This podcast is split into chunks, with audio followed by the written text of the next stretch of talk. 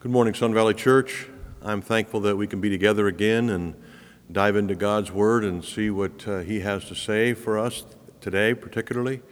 Uh, as you know, we're taking a short detour from our study in the book of Philippians to address some pertinent issues that uh, we think that are important to you as believers that come to Sun Valley Church and any other believers who may be watching right now. But uh, the New Testament makes it clear to us what pastors and elders should be doing and, and teaching and how to protect their flock and so forth. It's all over the New Testament how this ought to happen.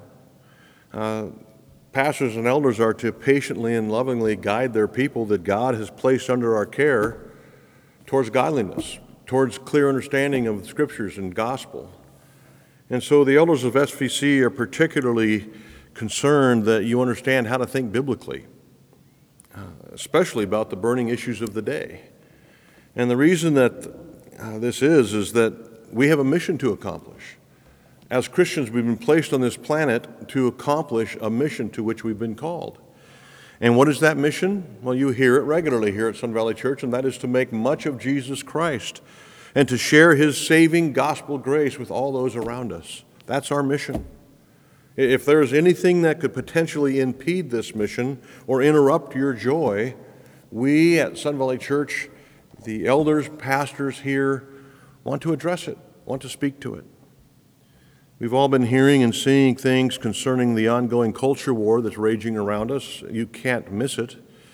These things could lead you into embracing something, even with good intentions, to not be in line with the scriptures, to not be in line with the gospel, in fact, to be a roadblock to someone understanding the saving knowledge of Jesus Christ.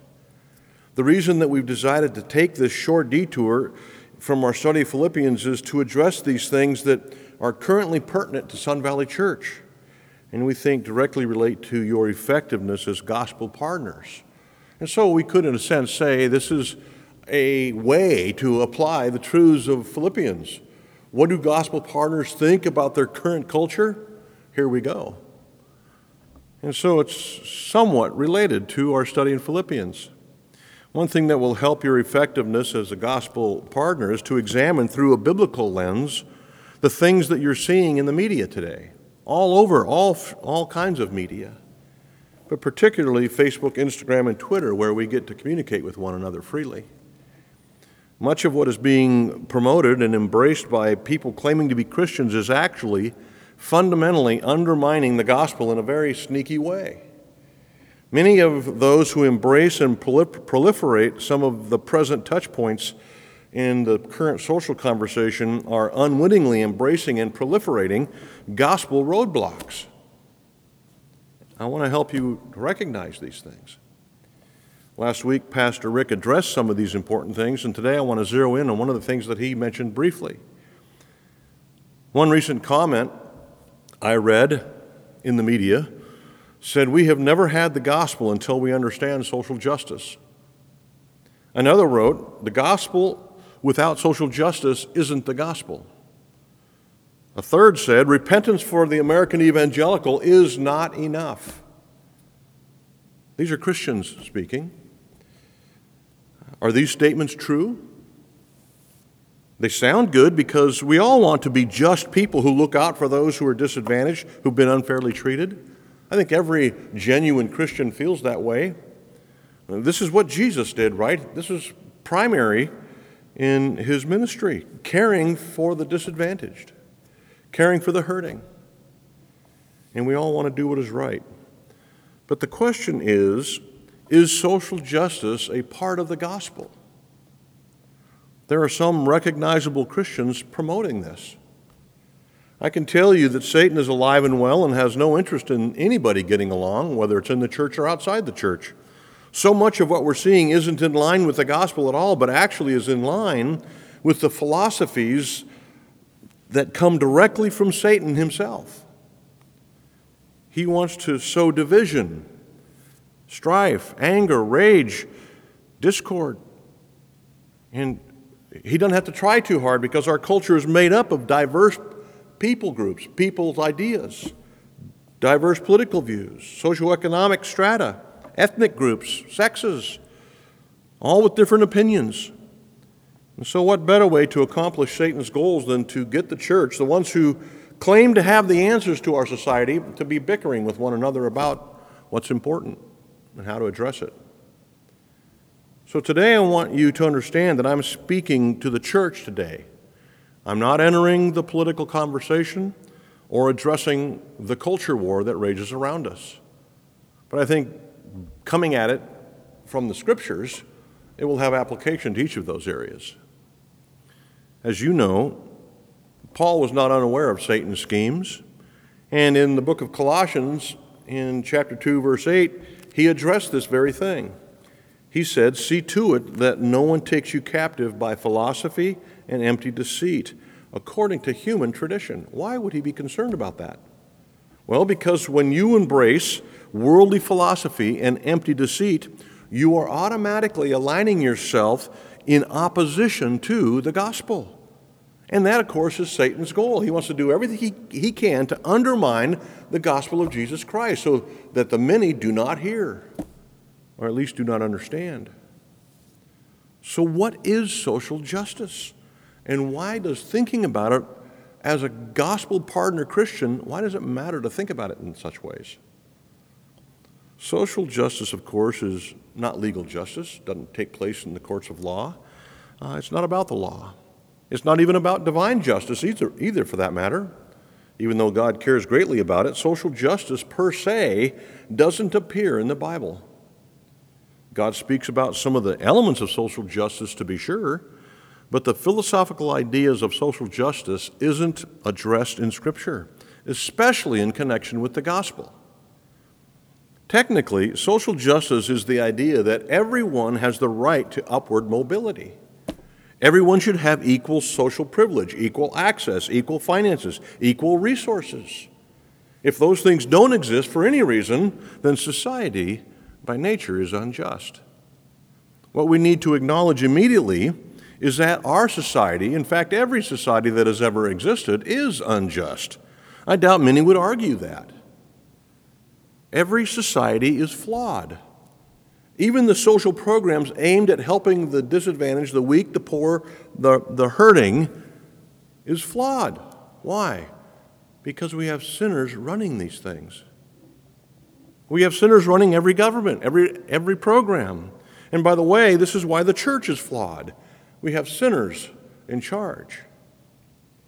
As much as we would like to resolve our problem of injustice as a society, we're going to run into injustice inequity, discrimination, corruption. Why? Because of sin. It's inevitable. Every form of government, no matter what your preference is, has failed. Why? Because of sin. Even the theocratic government that God established in Israel before King Saul failed because sinful people voted God out. The current social justice movement is claiming that there are certain groups of people in our culture that are deprived of power, of prosperity, of position, because they belong to certain people groups. And this is no doubt true. The word that is regularly used in this conversation is the word victim. You've heard that, right? We hear it all the time. There are certain people in certain groups who claim that they have been victimized by the rest of society. The categories of victims that we hear from are women, to start with, who have long been abused by men personally and collectively.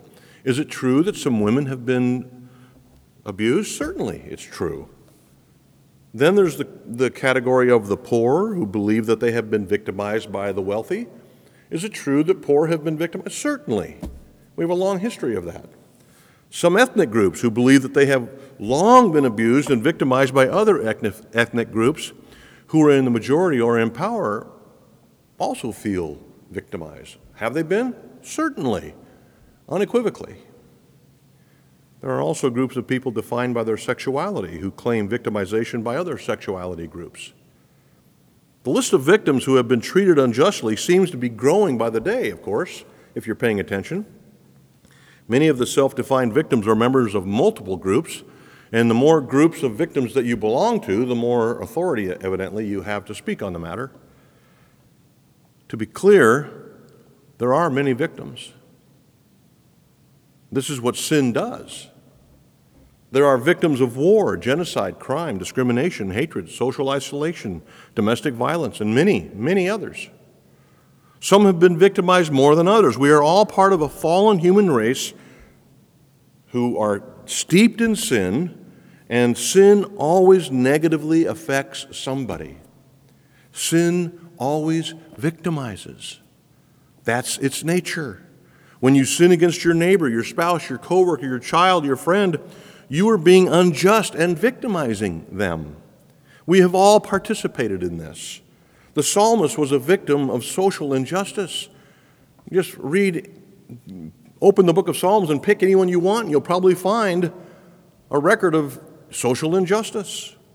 The Apostle Paul was a victim and a victimizer. You know his history. Victimization is all around us and always has been around us. Even the church has a well documented history of victimizing people. In the 20th century, 170 million people died by genocide. That's victimization. Millions more have died in wars and by crime, and even by what our country calls legal abortion. One of the many problems facing the church is how to honestly and biblically deal with this concept of victim or victimization. And of course, confounding the problem that we face as Christians in our day is Christian leaders who claim that unless we address these social inequities in uh, a comprehensive way, we cannot somehow communicate the gospel clearly. These claim that if social justice isn't included in the gospel, we've missed the gospel. And my effort today is simply to answer the question is that true? Is it true that if we don't pursue the agenda that's being promoted by Christian and unchristian alike, have we missed the gospel? I want to emphasize up front that we should love all people. I don't want you to misunderstand what I'm saying. Unfortunately, when you talk about these things, misunderstanding is common. But I want to emphasize right up front, and many times throughout this sermon, that we should love all people. That's not optional for any Christian. Those we differ from are not enemies, but actually the object of our special love. We are to live justly with everyone. We are to care for everyone, and especially ministers minister to those who have been mistreated in any way. Our heart ought to go out to these who live all around us who are daily being mistreated. Jesus himself said that we should be known by our love. Are we, Christian friends? This is what Christians are supposed to be doing. We are to be Jesus' representatives on this planet. The prophet Micah, speaking for God, said this He has told you, O man, what is good. And what does the Lord require of you but to do justice, to love kindness, and to walk humbly with your God? What was Micah saying? What was God saying through Micah? Here's what our lives ought to be about love people and love God. We've heard that before, haven't we? Yeah. In addition to this, acknowledging that people are unjustly treated, I also want to carefully say here at the outset that social justice, philosophically and practically, is not part, at least biblically, of the gospel message. I hope that doesn't lose some of you because of your predispositions about how the church at large has failed in many ways to address the needs of those hurting around us. But from a purely biblical and doctrinal perspective, social justice not only isn't part of the gospel, but social justice and one of its main tenets actually undermines the gospel and unknowingly builds barriers to understanding the gospel. So please, friends, stay with me as I try to explain this because I think you'll see the truth of this and why it's so important to get right. We must strain towards this.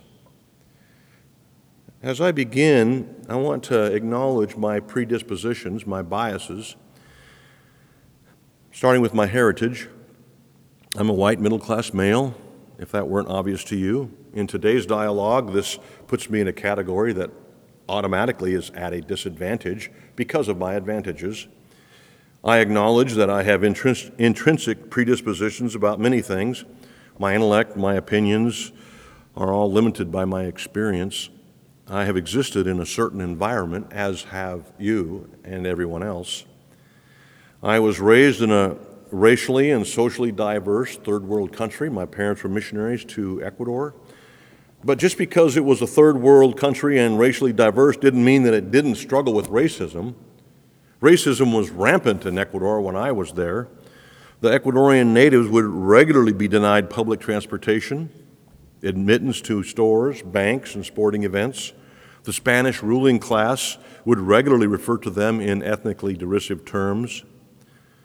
I say that just to, to help you see that racism is not unique to America, North America, to United States of America, nor is it unique to our time. Remember the way the Jews viewed the Samaritans and the way the Romans viewed the Jews. Remember the way the Jews viewed the Gentiles. Remember the way the Romans viewed everybody else in the world. You remember the way the Egyptians viewed the Jews. Racism, racism is part of human DNA. We have a struggle with ethnic pride, and we have had this struggle as a human race since Genesis 11, the Tower of Babel. But back to my heritage, my siblings and I were trained from an early age that everyone, no matter what their skin color or nationality, were equal and of eternal value to God.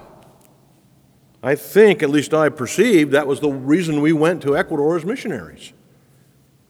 Since we were missionaries, we ministered to Ecuadorian natives as well as those of Ecuadorian Spanish descent and Ecuadorian African descent. The school I attended in Ecuador included all kinds of ethnic diversity. I had Asian friends, Brazilian friends, Colombian friends, Chilean friends, Ecuadorian friends, black friends, white friends. That was my normal. I didn't know any different. But more important than my heritage in shaping my opinions, hopefully, is not so much my heritage, but my view of Scripture. God's Word, in my view, is inerrant. God's Word is perspicuous, means it's understandable. God's Word is the final authority on all subjects of life and faith. And so I pray that my opinions are formed by Scripture way more than my heritage, although I don't deny that both are involved. So let's look at this social justice in the gospel. To begin thinking about social justice in the gospel, we need to think, first of all, about social justice in God. The intrinsic value of every human life is made clear from Scripture. You can't get 27 verses into the scriptures, the story of creation, to discover that God made every human being in his own image. That alone creates value in every human life. It doesn't matter if you're male or female, black or white, or any shade of brown in between. Your value doesn't depend on whether or not you're gay or straight, Republican or Democrat, liberal or conservative, born or unborn. Every human life has intrinsic, God given value. We learn that on the first pages of Scripture. Because we know that God placed His image into every human being. He values each and every one of us, and He doesn't like it when we mistreat one another in any way. He speaks against that kind of thing all the time in Scripture. God hates injustice of every form throughout human history. The injustice of George Floyd's death, God hates the injustice of how Hispanics have been treated over the past 150 years in the United States, the injustice of how the Jews have been treated over the past 2,000 years all over the world, the injustice of American history, including the unjust ways the slaves were treated in the 16th and 17th centuries, and the way the American natives were treated during the 16th through the 20th centuries or 21st century the unjust way the conquistadores treated the, gen- the Central and South American natives. God hates. They're hated. The unjust way the very first nation residents of North America treated each other 500 to 5,000 years ago. God hates these things. God hates injustice. And for our day, for you and I, God hates the unjust way that we may treat each other on a daily basis. And I think that has a significant point here that I want you to hear. We can talk all day about the injustices of the past. God cares about how you and I are treating each other today. So let's look at social justice in the gospel particularly. So the question isn't whether or not God cares about social justice, He unequivocally does. The question is whether or not social justice is part of the gospel. Again, as I've said earlier, I think the Bible clearly communicates that it is not part of the gospel. In fact, as I mentioned, I think that social justice as a philosophy does serious harm to the mission that we've been called to as a church. I, I, I am doing my best with fear and trembling to walk through these important truths, Sun Valley Church, because, first of all, I love you. I love God's Word. I want you to think biblically about things in our day and age so that you can be effective, joyful gospel partners.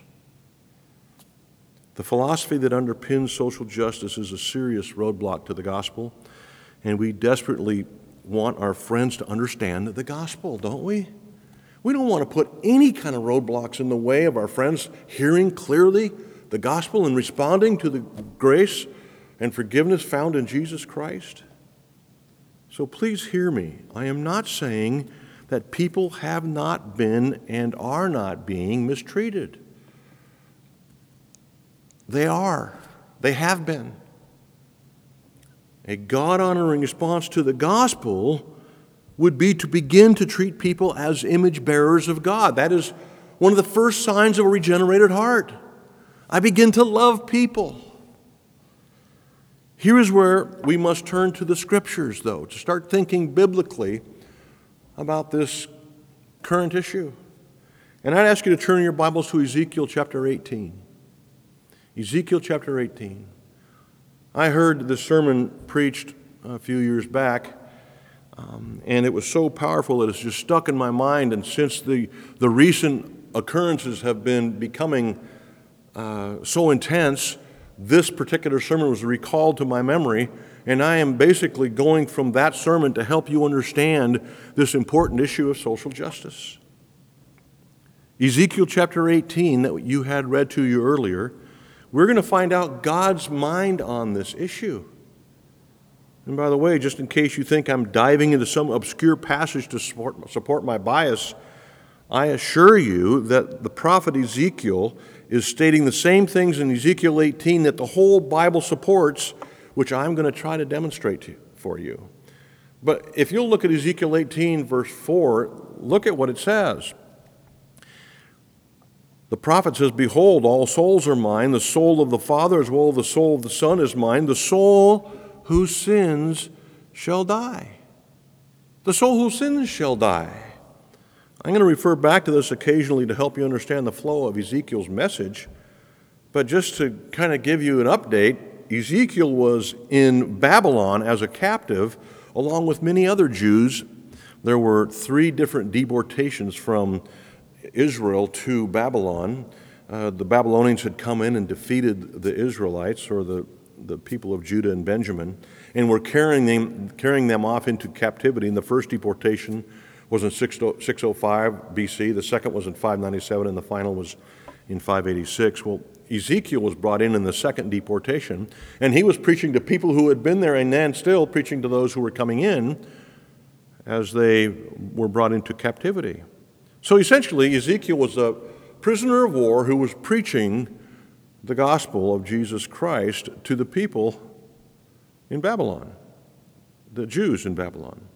And so God used Ezekiel to communicate to his people why they were in Babylon. What, what has happened? Why are we here?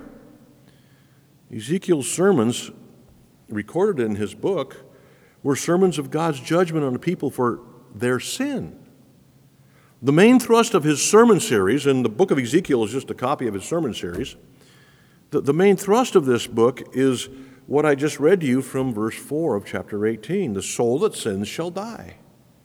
He emphasizes again and again that sin has consequences. The apostle Paul said the same thing. Do you remember in Romans chapter 6, verse 23? The wages of sin is what? Death. Yes, you got that. Ezekiel and Paul believed that sin required God's judgment. This is a basic element to the gospel message. Sin is a big problem, and it incurs God's judgment. Ezekiel wasn't speaking out of turn or suggesting something novel. No, the same truth, God's truth in the gospel, was mentioned all the way back in Deuteronomy chapter 24, verse 16. it says this Moses wrote this Fathers shall not be put to death because of their children, nor shall children be put to death because of their fathers. Each one shall be put to death for his own sin. Deuteronomy 24, 16. Look it up.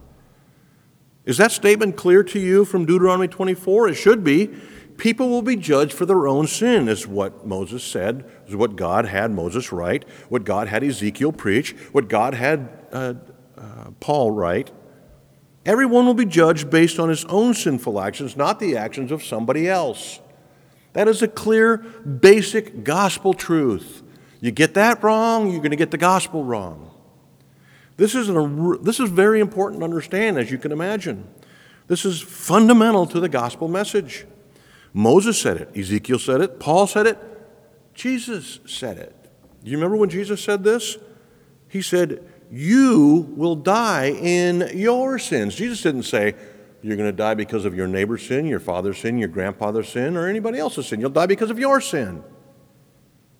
In the same way that the gospel cannot be accepted by family groups, hey, my whole family are Christians, I guess I am too. Hey, I was born in America, I guess I'm a Christian. No, in that same way, no one can accept the gospel or be considered a true, genuine Christian. In the same way, only individuals can be responsibility for sin. All right? You, you, you can't be under the load of someone else's sin from a biblical perspective. It only rests on individuals. And there are many examples of this all over the Bible even in shared judgment, I know some of your minds are working overtime right now, and that's good.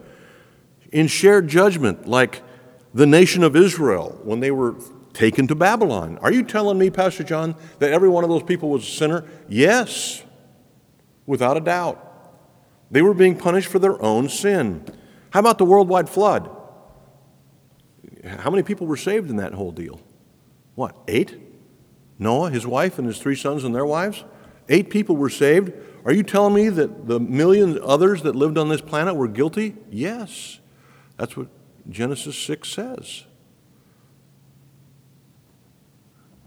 They were each being judged and guilty of personal sin against God. You may ask, if you're still thinking with me, well, what about Exodus 20, verse 5? Let me read it for you. You shall not bow down to them or serve them, for I, the Lord your God, am a jealous God, visiting the iniquity of the fathers on their children to the third and fourth generation of those who hate me. I have two responses or two answers to this question that will help set that aside for you for the time being. First of all, the visitation of iniquity in subsequent sinful generation is dependent on those who hate me. Did you hear what God said in Exodus 25? I'm going to visit the iniquities of the father, children, and third and fourth generations of those who hate me. Not on those who follow me and love me and obey me. No, on those who hate me.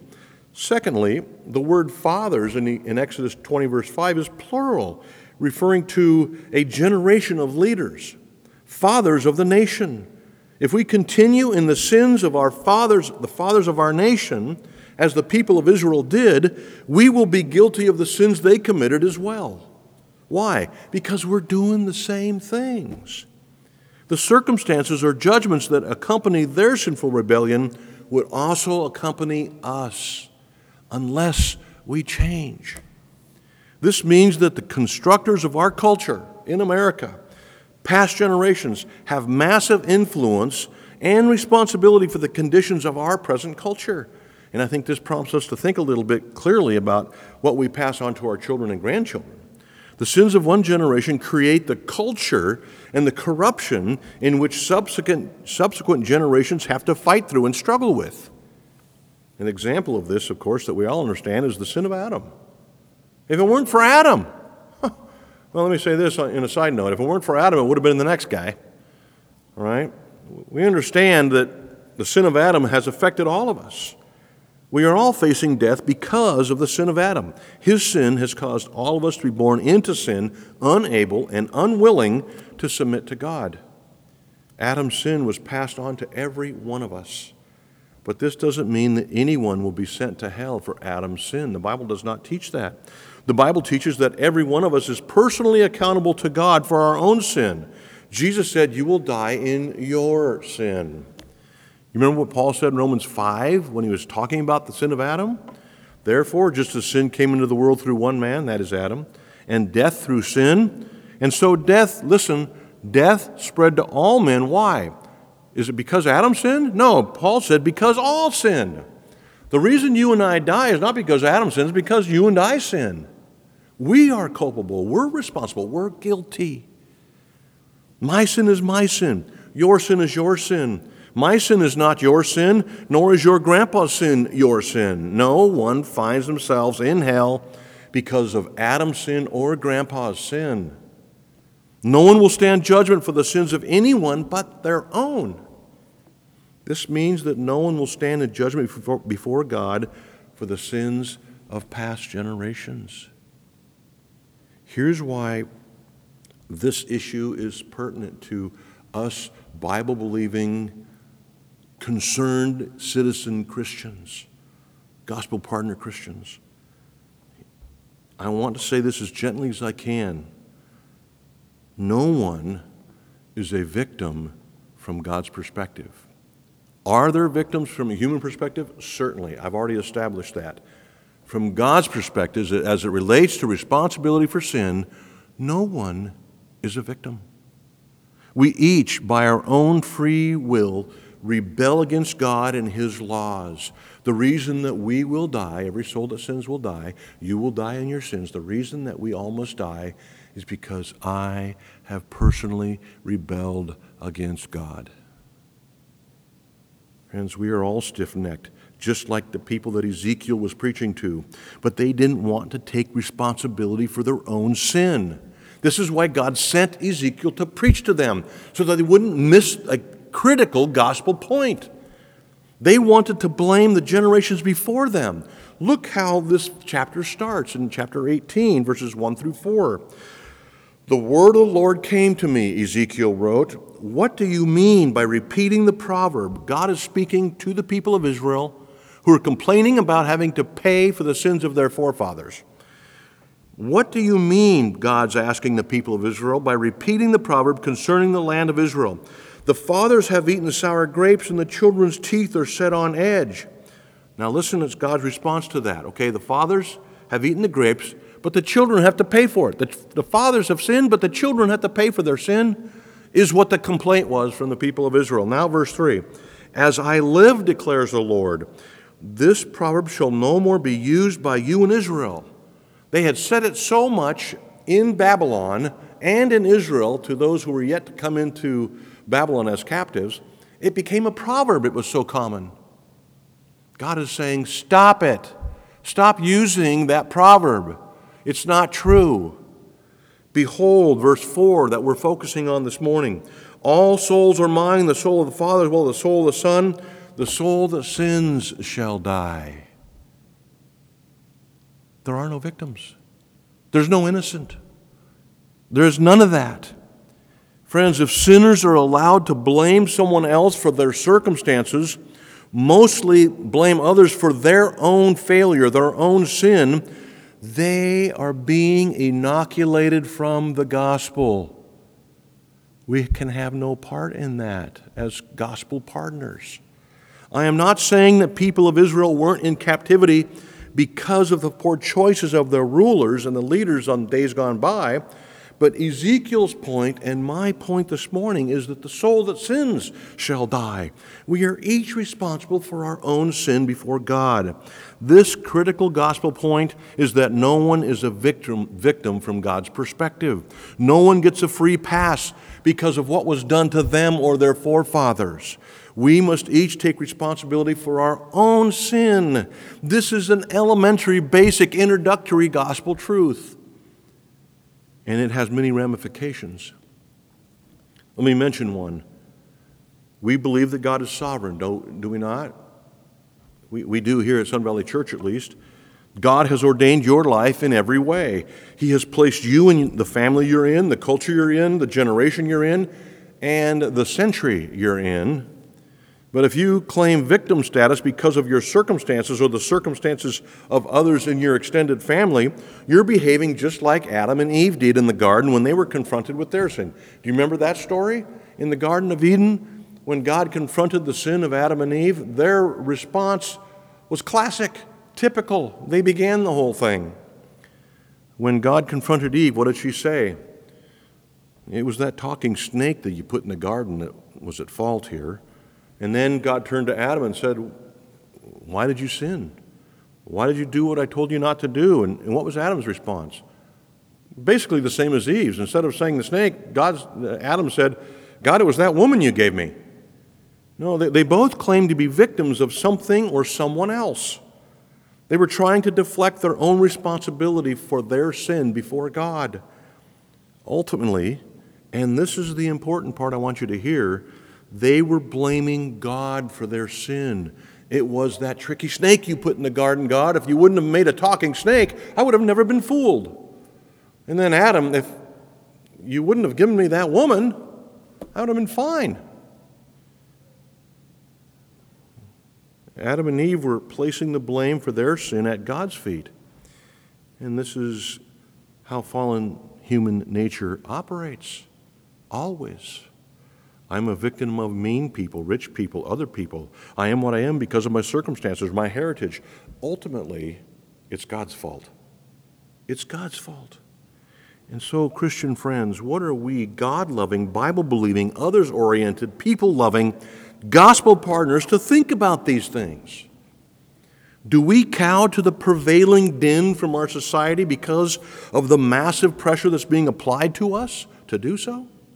Or do we lovingly, humbly, for the sake of our friends and for the sake of the gospel and the glory of Christ, stand up and say, that is incorrect?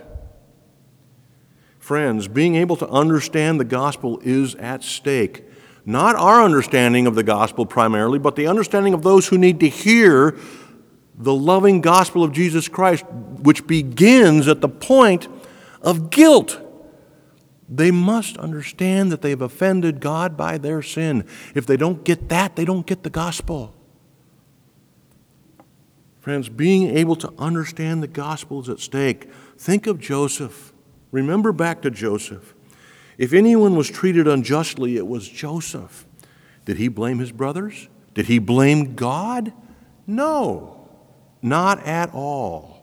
If we cave in and agree that the conditions of all the victims in our world is a legitimate excuse to, to escape personal responsibility before God, we have misrepresented the gospel.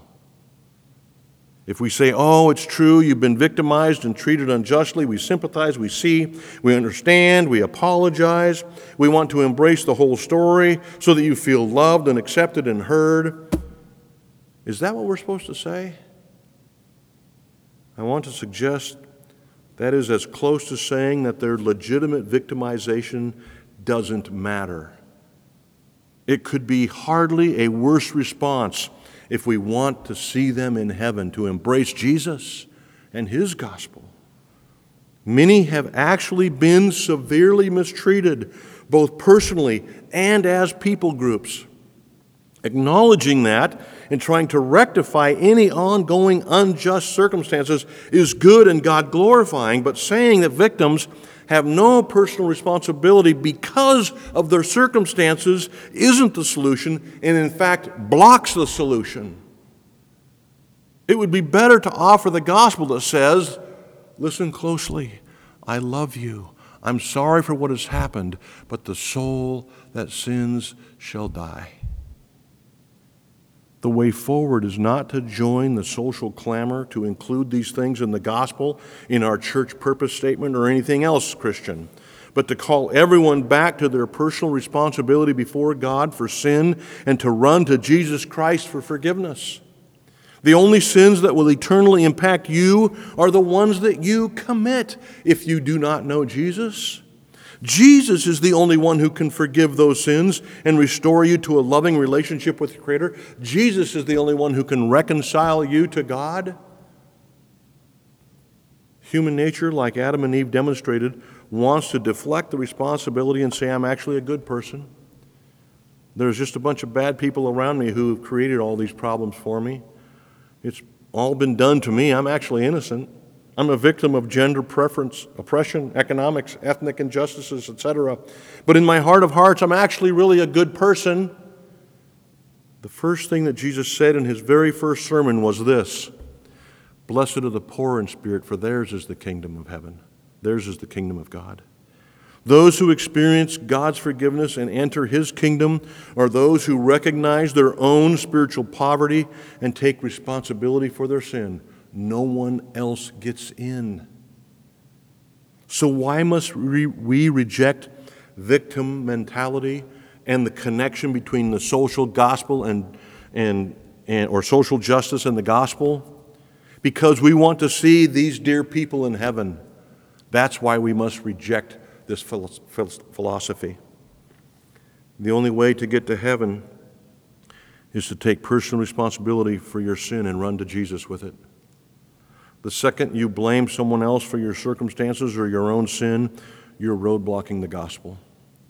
At the bottom of claiming injustice, abuse, and victimization is blaming God for my circumstances, laying the guilt at His feet.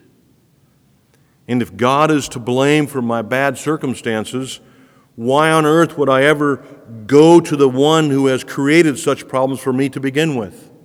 Why would I run to God for help if He's the one who caused my problems? Can you see how important it is to get this right, Christian friend? The gospel is at stake. Souls are at stake. When we agree with the underlying philosophy of victimization, we are complicit in undermining a fundamental aspect of the gospel. One of the reasons that Pastor Rick and I have decided to take this risky foray into this sensitive matter is because these attitudes and opinions have made their way into the church, even Sun Valley Church, which saddens us. We want you to think biblically about everything especially those things that have direct impact on the mission to which we were called, which is to lovingly, tirelessly, and humbly share the good news of Jesus Christ with everyone around us. A good, loving doctor will not say, Yeah, you've got cancer, I understand, I sympathize, but let's try a band aid. No. The gospel makes no sense if I'm not responsible for my sin. If I have an alternate way to explain my attitudes and my actions, I'll take it every time because that is what we humans do. We skirt, we deflect, we run, we hide. We just don't take responsibility. But because of love, we cannot, we cannot allow that. We have the answer, Sun Valley Christians. We have the answer. We have the answer to everything that's going sideways in our world today. You, Christian friend, and me have the answer. Let's be the mouthpiece of Jesus. Let's actually love people by telling them the truth. Agreeing that anyone has been mistreated doesn't get them to heaven. I'm going to spend some time this next few days thinking about, praying about how far I want to go into this because there's more. I think quite a bit more. That's important to understanding the gospel in this particular subject of social justice. So I'd ask you, Sun Valley Church, dear friends, to pray for me. Pray with me as I seek God's heart and will on the matter. Pray also for Sun Valley Church, if you will, while you're praying. Pray that we'll be a light in the darkness. Pray that we'll stand for truth and that we'll do so lovingly and humbly. Pray that God will use us to bring a voice of hope to what is becoming a growing, hopeless situation in our day and age. Pray for each other also. That will be good gospel partners, embracing the truth, thinking clearly about the truth, and communicating the truth. These are sensitive things to navigate. I acknowledge that. I pray I haven't come across too harshly. I don't want to do that. I just have a passion for the gospel. I want you to understand it.